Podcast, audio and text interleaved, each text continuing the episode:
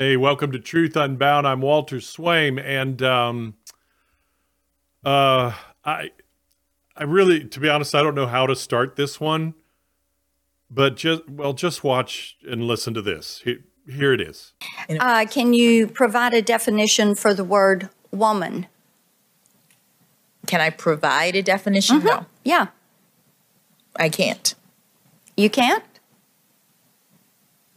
Not in Okay. this context. So I'm not a the meaning of the word woman is so unclear and controversial that you can't give me a definition?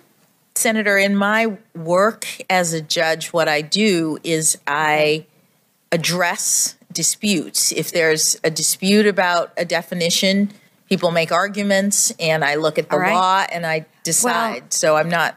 The fact that you can't give me a straight answer about something as fundamental as what a woman is underscores the dangers of the kind of progressive education that we are hearing about. Okay, so should you tell her or should I? Okay, so this is the proverbial would be funny if not so sad moment, Fitz. I mean, this is where we are now in, in our society, and our culture. These are supposedly our brightest and most powerful minds that lead our nation. But once again, this is also something God makes very simple, very clear to us, directly and indirectly with His Word and His truth. Well, I- promise this one won't take long because, frankly, it is a very simple, direct answer. And we find it in God's Word. And we're going to do that right now.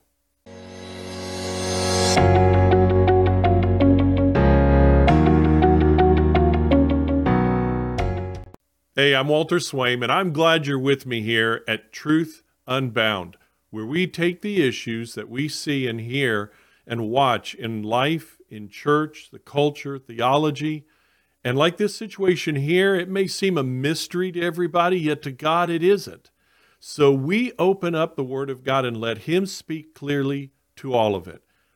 Now, if you're growing spiritually as a result of this ministry here and this podcast at Truth Unbound and want more people to be able to have the same, then please click on like and subscribe, indicating all notifications if you're on YouTube, and share it with someone today.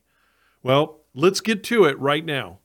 Okay, so in the Senate confirmation hearings of Judge Ketanji Brown Jackson and her nomination to the Supreme Court, Senator Blackburn of Tennessee, in her turn at the hearings, read a statement from the late liberal Supreme Court Justice Ruth Bader Ginsburg, where Justice Ginsburg said at one point, physical differences between men and women are enduring, and cited a prior ruling that the two sexes are not fungible. Now, fungible means exchangeable. In other words, men and women are men and women, and that difference cannot change ever. So the judge responds to the simple question of what is a woman by saying, No, I can't. I'm not a biologist. Now, I get it. You're under pressure. The world is watching. You're in a shark tank, though not at that level. I've been in smaller shark tanks before and in front of many people to answer a question, and you know they smell blood in the water. so I know she is trying to avoid what she perceives as a trap, all things considered. I get it. Okay. And I feel it with her. But there are times you take a calculated risk in answering anyway, especially on some something as fundamental and objective as a truth as this is, and you just go for it. And Judge Jackson didn't do that. Opportunity lost forever. In addition, she said she couldn't answer it in that context and then tried to explain that a, a, little later in the conversation with uh, Senator Blackburn, but the damage had already been done. The objective truth is that a woman is a woman in any context, law or otherwise. Now, though she gave no specifics, which I can respect, uh, about her faith, she did bring up her faith briefly in thanking God and and by uh, all the evidence and data we have out there, she has a Christian background. So I would dare to venture that, for, for example, she knows Genesis chapter 1 in the creation story. But I digress, I digress to the question at hand. Probably the hardest part of watching her response to me was that she missed a huge opportunity to state the obvious that she is a woman.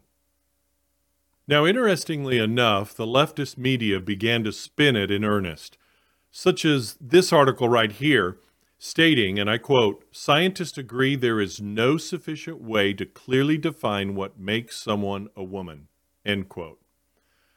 I just love it when science is referred to as this homogenous, unified, settled group think that, well, of course this is what they say. No, that's not the truth. So let's stop right there and let's answer this from, from a biblical perspective. Let's, a, let's answer the question what is a woman? Because God makes it abundantly clear, directly and indirectly, what a woman is or who a woman is. This won't take long at all, I promise. So let's start with the clearest and concise description God gives us directly. It's in Genesis chapter 1 and verse 27, where he says, So God created man in his own image. In the image of God, he created him, male and female, he created them. So, based on God's truth here, and there are many other scriptures we could read from, but from these, this verse alone, and after thousands of years of observation, here it goes. Here's the definition based on biblical truth of what a woman is. A woman is one of only two types of human beings.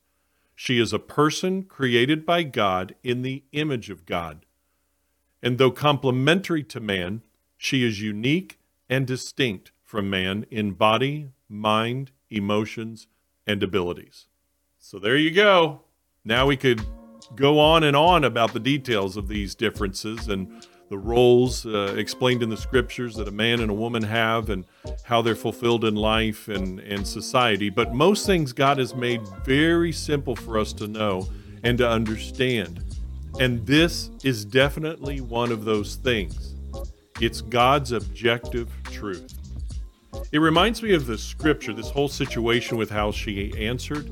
It reminds me of what God says in Romans and First Corinthians. In Romans chapter 1 verse 22, he says, "Professing to be wise, they became fools."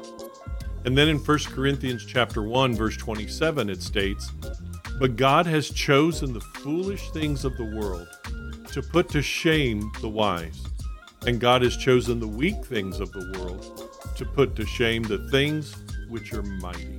So you know what? We're going to leave it right there. So, thank you again for being here.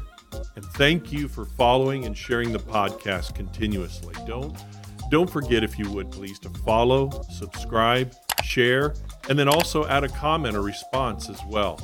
And just remember, follow Jesus and you'll always follow the truth.